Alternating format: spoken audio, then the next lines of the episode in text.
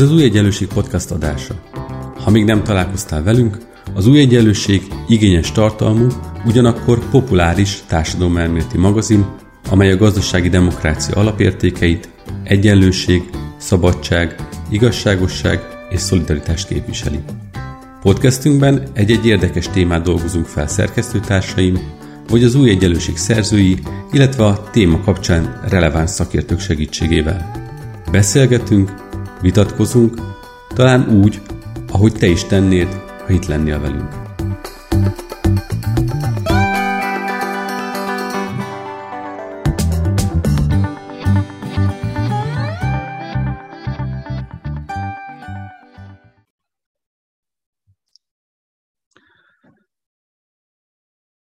Ukrajna Oroszország által történő lerohanása nyilván uralja a magyar híreket is, hiszen nincsen olyan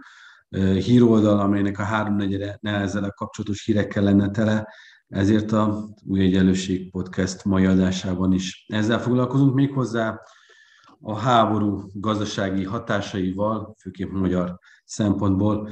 Én Kis Amrus vagyok, az Új Egyenlőség szerkesztője és a mai adás házigazdája, és itt van a stúdióban, online stúdióban Pogács Zoltán főszerkesztő. Szia Zoli, köszi, hogy itt vagy. Szia Amrus. Na, hát vágjunk bele, ugye amikor a beszélgetést rögzítem, akkor ebben a pillanatban már 400 forint fölött van a 1 forint euróhoz viszonyítva, kamat emelés közeleg, méghozzá várhatóan nagy kamatemelést akar a, kell a Nemzeti Banknak végrehajtania. Ugye túl vagyunk egy bankcsődön, és már kártalanítani kellett a, a betét tulajdonosokat, vagy kártalanítások folyamatban van. Nyilván illúzió most már arról számolni, hogy majd az energiapiacon gyors visszapattanás lesz az árakban, sokkal inkább a, egy fent a, egy magasabb árszintre kell készülni. És hát nem látjuk, hogy hol van ennek a folyamatnak a vége. Ugye két személyi inflációról beszélnek már az elemzők, ami ugye az élelmiszerek esetében már nem csak a jövő kérdése, hanem már a jelenés, a realitás. Mit tehet egy ilyen helyzetben egy egy nemzeti kormány, már hogy egy hazai kormány, van-e egyáltalán eszközrendszer egy ilyen háborús helyzetben, egy háborús pszichózisban megfogni a, a gazdaságot, és milyen forgatókönyvekkel kell számolni a, a gazdaságnak egy ilyen helyzetben? Hát azt gondolom, hogy ahhoz, hogy ezt megválaszoljuk, ahhoz először azt a kérdést kell feltenni, hogy mi okozza azt, hogy Magyarországot különösen érinti ez a válság, Ugye, ha mondjuk például az általad is említett euró-forint árfolyamot nézzük, akkor felmerül az a kérdés, hogy miért van az, hogy a térség többi országánál jóval nagyobb mértékben érinti, tehát vannak olyan valuták itt a térségben, mondjuk a horvát kuna vagy a lej, ami szinte egyáltalán nem érintett, aztán van a cseh korona és a lengyel zloty, amit úgy közepesen is minket a legjobban. Tehát, hogy ez miért van. És azt gondolom, hogy ez azért van, mert a befektetők világosan látják, hogy a magyar gazdaság kitettsége Oroszország felé az sokkal súlyosabb, mint a régió többi országáé. Itt például ugye olyanokra gondolok, mint az energetikai kitettség. Tehát nagyon sokat beszéltünk az elmúlt évtizedekben arról, hogy a magyar feldolgozóipari gyártás az nagyon erősen kitett a német, nyugat-európai multik felé, és talán kevesebbet beszéltünk arról, hogy az energia szektorunk, az energia eh, függőségünk pedig legalább ennyire, vagy még inkább egyoldalú Oroszország felé. Tehát Magyarország az az ország az Európai Unióban, amelyik a leginkább kitett egy országnak, és az Oroszország,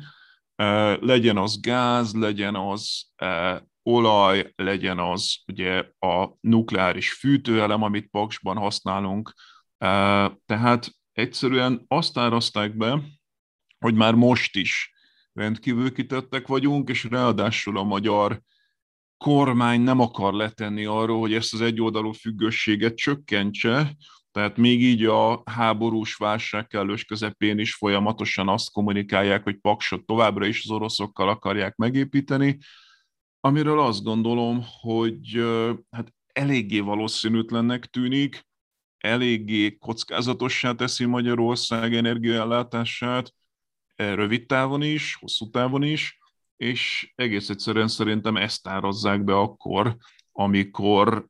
400-ra ugrik az euróforint. Tehát itt nem igazán monetáris politikai probléma van csak, mert hogy ugye az egy egyszerűbb dolog lenne, hogyha most lehetne a monetáris politika területén valamit gyorsan lépni, hanem egy nagyon hosszú távú, nagyon mély gazdaságszerkezeti probléma van, és attól tartok, hogy ez sokkal nehezebb rövid távon kezelni. Tehát, hogyha tíz évvel ezelőtt elkezdtünk volna átállni fenntarthatóra, e, energia szükséglet csökkentésre, akkor ma már sokkal jobb helyzetben lennénk, de ez nem egy olyan, nyilván ma is el kell kezdeni ettől, de ez nem egy olyan dolog, amit egyik napról a másikra meg lehet lépni. Ez, ez fontos, amit mondtál, hogy az energiai kitettség az egy döntés kérdése volt a magyar kormány részéről, amikor ő azt mondta, hogy ő nagy mértékben az ipari fejlődést az orosz olcsó földgázra, vagy hát orosz földgázra alapozom most, hogy olcsó-e vagy nem, az nyilván e, ez egy vita kérdése. E, miközben más országok, hogyha jól értem a b más országai, ennél sokkal diversebb beszerzési forrásokra támaszkodtak, még hogyha ez lehet időszakosan drágította is a működésüket, bár ugye ez megint csak viszonylagos, hiszen azért a nincsen magyar gazdasági csoda, azért nem lehet azt mondani, hogy a olcsó energiával egy hatalmas magyar gazdasági csoda lett volna az elmúlt 12 évben. Tehát, hogy, hogy ez, a, ez a mutatvány, hogy ennyire kiszolgáltatott lett az ország egy irányba, ez, ezzel megbukott, azért ez kijelenthető. Hát, hogy mit kéne csinálni, azt gondolom, hogy mindenek ellen, azt se felejtsük el, hogy ez az egész, ez a klíma katasztrófa kontextusában történik. Tehát itt sok fajta válság tolódik egymásra, klímaválság, Covid, ukrán háború, és ugye mi 2016-ban aláírói voltunk a Párizsi Klímaegyezménynek, ahol minden ország, az a világ összes országa vállalta a CO2 kibocsátás csökkentést, ezen belül az Európai Unió tagjaként szintén, elég radikális vállalásokat tettünk, és nekünk nem csökken, hanem nő az utóbbi időszakban a CO2 kibocsátásunk. Tehát valamilyen olyan megoldást kellett volna találni, illetve kellene most találni, amelyik úgy valósítja meg ezt az átállást, hogy egyrészt függetlenedjünk Oroszországtól, de függetlenedjünk egyébként azoktól az energiaforrásoktól is, amelyek nem fenntarthatók. Na most az ezzel kapcsolatos gondolkodásból szerintem az jön ki, hogy mindenek előtt itt most már e, keresletcsökkentésre kellene összpontosítani, tehát abban kellene bizony gondolkodni, hogy a magyar energia szükségletet kellene elsősorban csökkenteni. Ez olyan dolgokat e, jelent, mint például az épületek szigetelése, köz- és magánépületek szigetelése, vagy a közlekedési rendszerünknek a, a teljes újragondolása. Másodszorban nyilvánvalóan fenntartható energiára való átállás, tehát hogy olyan energiaforrások, mint mondjuk az épületek fűtésénél a talajhő, vagy a nap, vagy a szél energia, és ugye a vitának már arról kellene szólnia, hogy milyen gyorsan lehetne ezt száz százalékra feltolni, mondom, egy csökkentett energiaszükséglethez, és ha nem, akkor esetleg ugye milyen gyorsan lehetne kivezetni a foszilist, és szükség van-e átmenetileg nukleárisra, ugye azért a paksi erőmű még egy jó évtizedig, vagy tovább is egy picit még muzsikál, de arra nagy valószínűséggel nincs szükség, hogy paksot egyáltalán bővítsük. Tehát ilyen típusú vitáknak kellett volna már zajlani az elmúlt időszakban, e, és e, ha ezt most radikálisan elkezdenénk, tehát ha a magyar kormányzat azt kommunikálna, hogy megértette, ezt a problémát, és elkötelezett az átállásra. Ugye ne felejtsük el, hogy mondjuk a még rövid ideig regnáló köztársasági elnökünk például e, önmagát zöld elkötelezettségűnek tartja. Tehát, hogy itt nagyon fontos lenne egy ilyen e, elkötelezettségnek a jelzése, és azt gondolom, hogy ez lenne az, ami mondjuk a piacot is megnyugtatná bizonyos szempontból, tehát egyértelműen kommunikálni, hogy az oroszok által épített nukleáris erőműről és az egyoldalú foszilis függésről Magyarország le kíván válni. Ugye ezzel szemben egyelőre monetáris eszközökkel próbálkozik a, a Nemzeti Bank, akkor azt mondod, hogy ezek nagy, ez csak ideig óráig adnak levegőt a forintnak, valójában ez nem, jelent, nem fog jelenteni tartós megoldást. Hát a monetáris eszközökről beszélünk, akkor alapvetően itt két dologról beszélünk. Az egyik az a kamatemelés, aminek ugye van egy óriási ára abból a szempontból, hogy a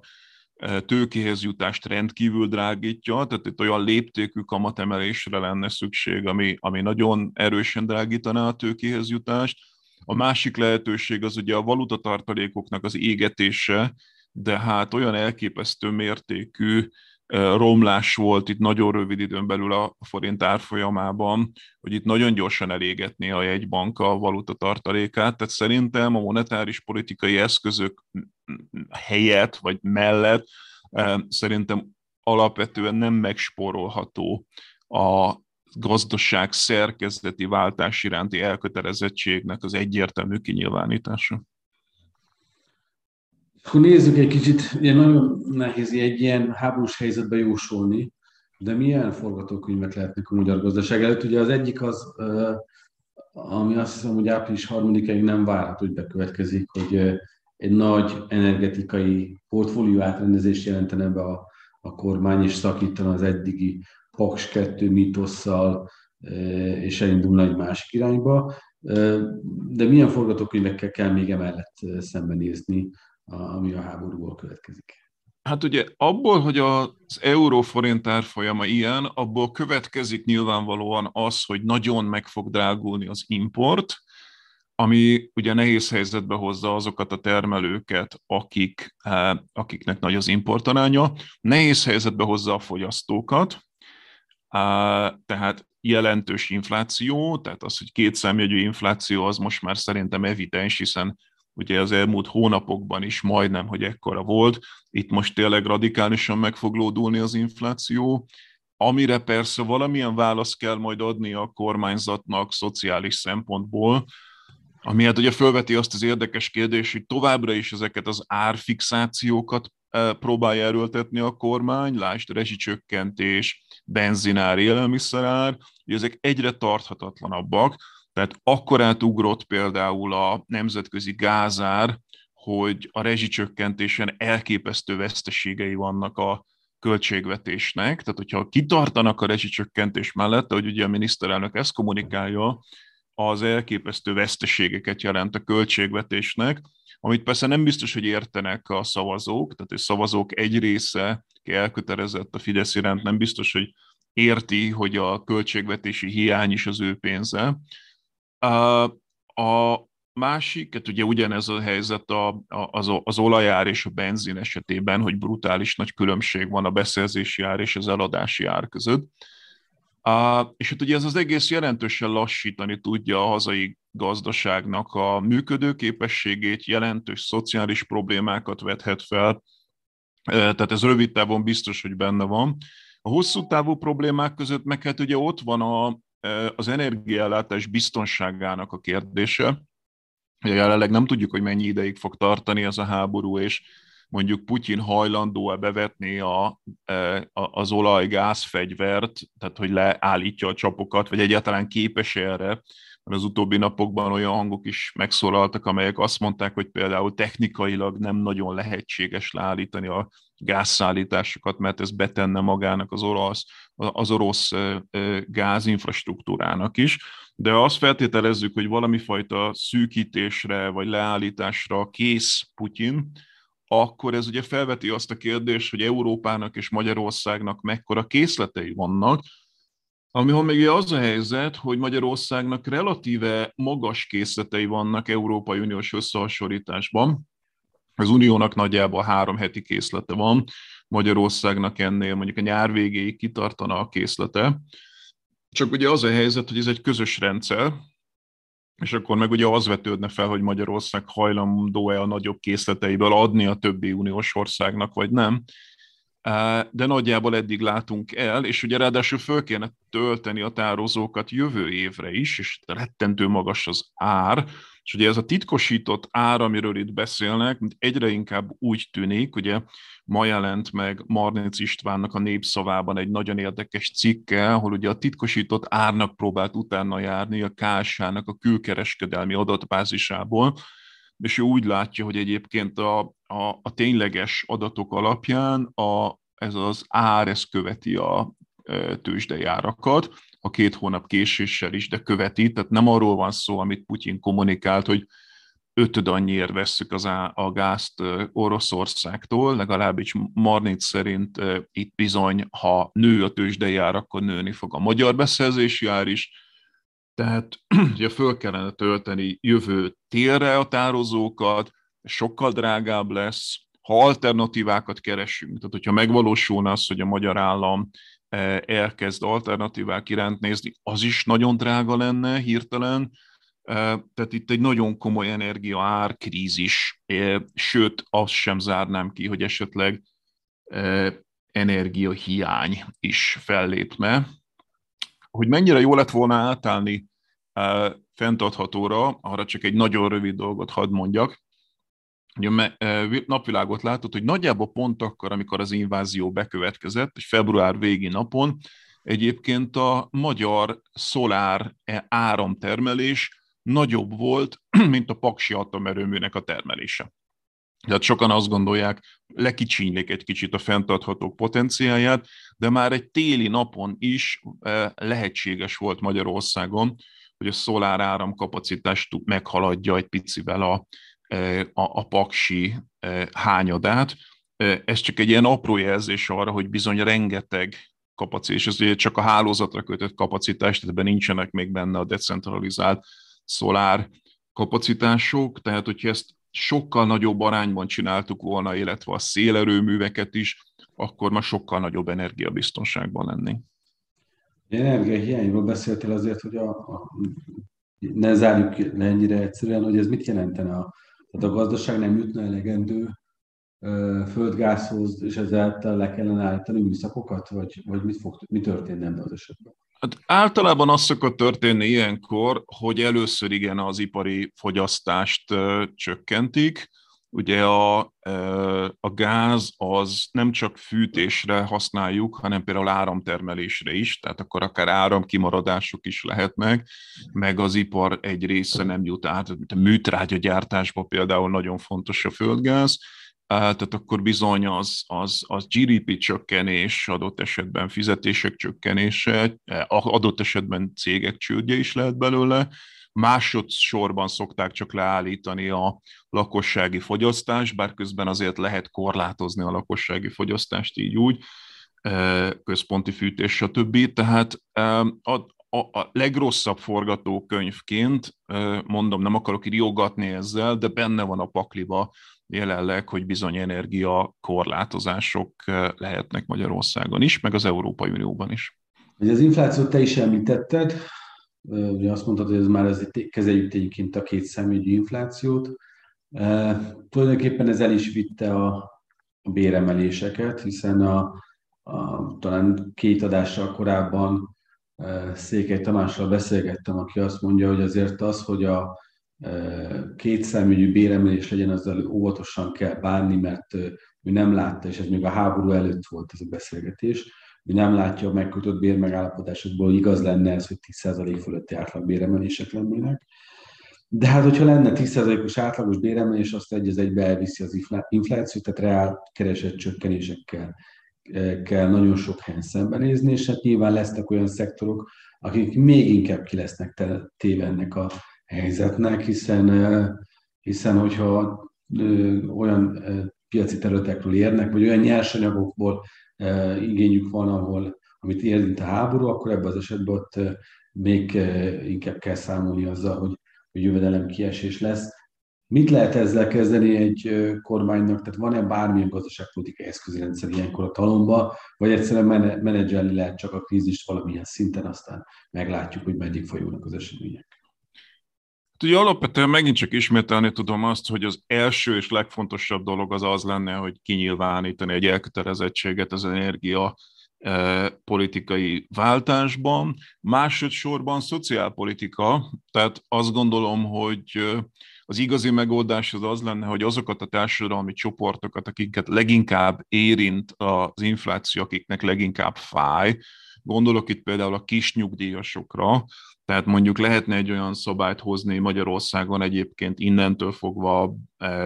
az idők végezetéig előre menőleg, hogy senkinek ne lehessen például nyugdíja eh, kevesebb, mint a mindenkori létminimum. Tehát, hogy a nyugdíjaknak nem, ahelyett, hogy 13. havi nyugdíjat adnánk, és olyanoknak is adnánk, akik nem szorulnak rá, ehelyett azért egy differenciált nyugdíjemelés, az például jelentős segítség lenne. A minimálbéremelés az itt amúgy is benne van, tehát azért azt gondolom, hogy egy bizonyos társadalmi csoportnál a minimálbéremelés az magasabb lesz, mint az infláció. De egy hasonlók, tehát alapvetően a szociálpolitika lenne célzottan a legszegényebbeknek, amelyik ugye az Európai Uniónak is lesz, ha minden igaz, egy ilyen klíma átmeneti alapja, ami a legszegényebbeknek a megsegítését célozza. Na valami hasonlóban kéne gondolkodni Magyarországon is, akár megelőzve az uniót, hogy Eh, nyilvánvalóan a klímaátmenet van, emelkedő árakkal kell számolni, és azokat, akiket a legjobban érint, azokat szociálpolitikával kell segíteni. Ugye itt ezzel az a probléma, hogy a magyar miniszterelnök rendszeresen kijelenti, hogy ő nem hisz a jóléti államban, munka alapú társadalomban hisz, és nyilvánvalóan a szociálpolitika a szerves része a jóléti állami típusú gondolkodásnak, és hát ő ezt mindig elutasította a valami olyasfajta meggyőződésből, hogy az rászoktatja az embereket a, nem tudom, jó, az állami gondoskodásra, vagy valami ilyesmi. Tehát egy ilyen tipikus piacpárti, neoliberális retorikából adódóan, úgyhogy én attól tartok, hogy nem fognak most sem a szociálpolitika irányába elmozdulni. De nem beszéltünk a, az árstoppok óta egymással, és ezért kíváncsi vagyok a véleményedre, hogy ugye indultunk a, a benzinástoppal, illetve ezt megelőzően a, a kamatstoppal, aztán jött a benzinástopp, azt ugye ezért már kellően meg is bonyolította a kormány, hiszen nem csak kiskereskedelmi ástopp, hanem nagykerástoppot is vezetett be, és van a 6 plusz 1 termékkörre a hatósági ár, ami nem is hatósági valójában, hiszen egyfajta referencia, ár, referencia időponthoz kötött árról van szó, hogy ezeket mennyire tartod egyrészt fenntarthatónak, kettő, ha, ha neked kellene dönteni róluk, akkor eh, mi lenne helyettük, hogyha ezeket le akarnád váltani bármi mással? Ha megint abból indulunk ki, hogy itt a klímaváltozás kontextusában vagyunk, akkor azért azt gondolom, hogy, és, és hogy ha, ha igaz az, amit mondtam, hogy az elsődleges cél az a, az energia felhasználásnak a csökkentése lenne, akkor itt bizony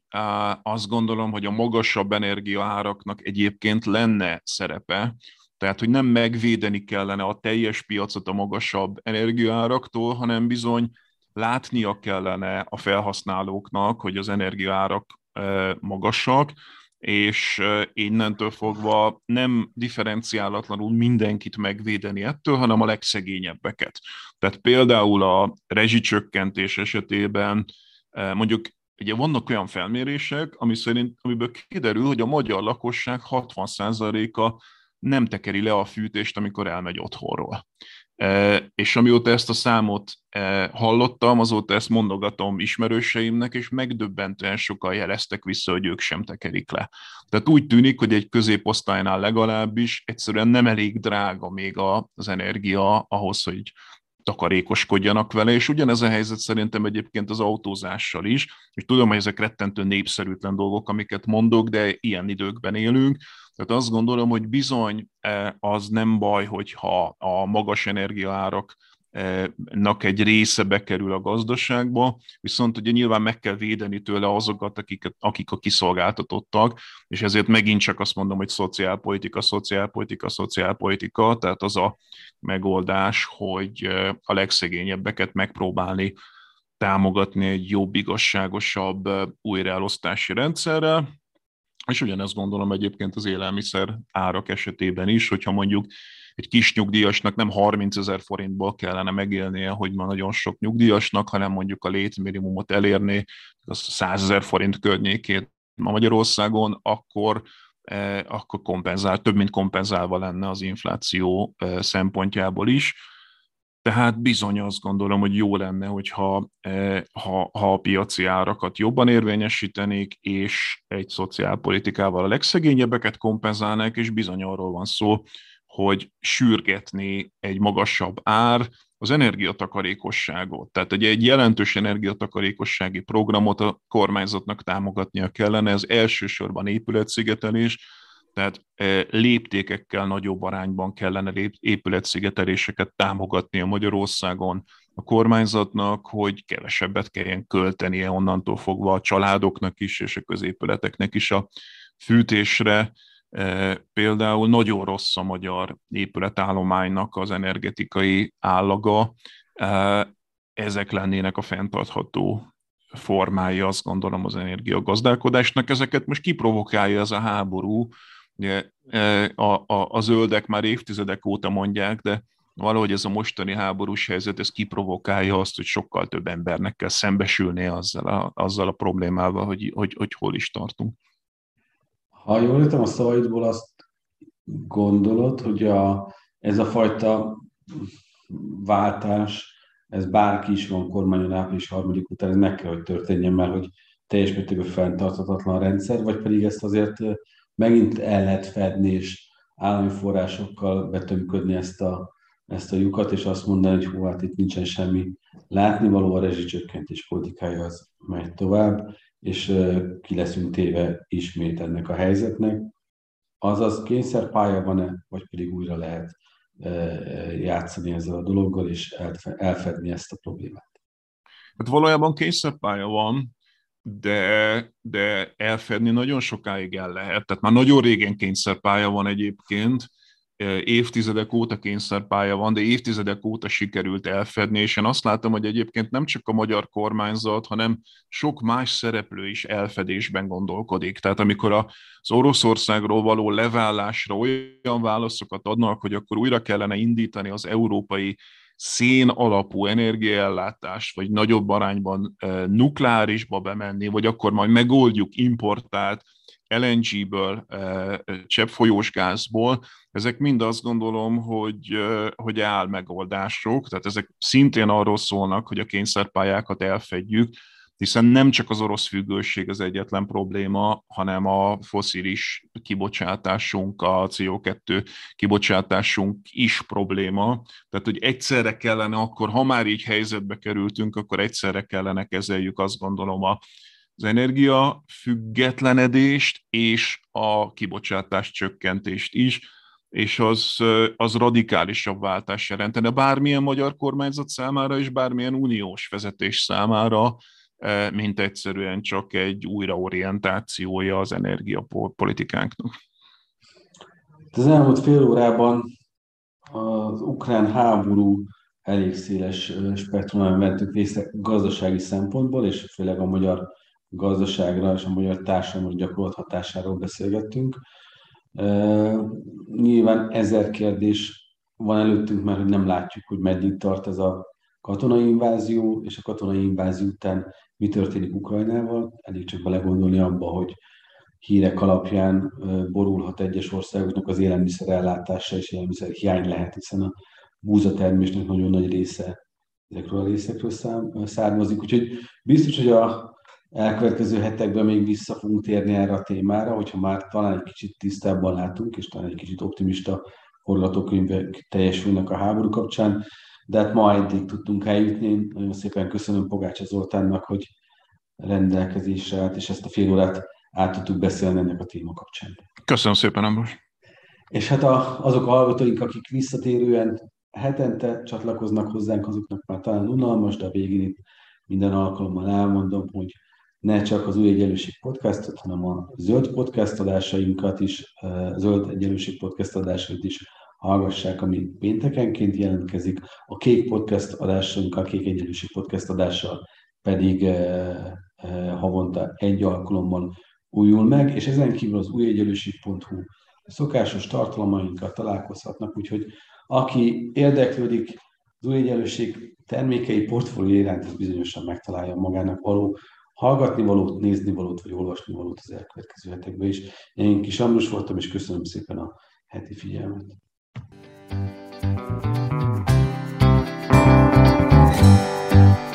Köszönjük, hogy velünk voltál! Olvasd minket az újegyenlőség.hu oldalon, nézd meg videóinkat a YouTube csatornánkon, és kövess minket a Facebookon. És hallgass meg a következő podcastünket. Ha tetszett, akkor szólj barátaidnak, ismerősöidnek is. Terjezd a hírünket, hogy minél többen találkozhassanak velünk.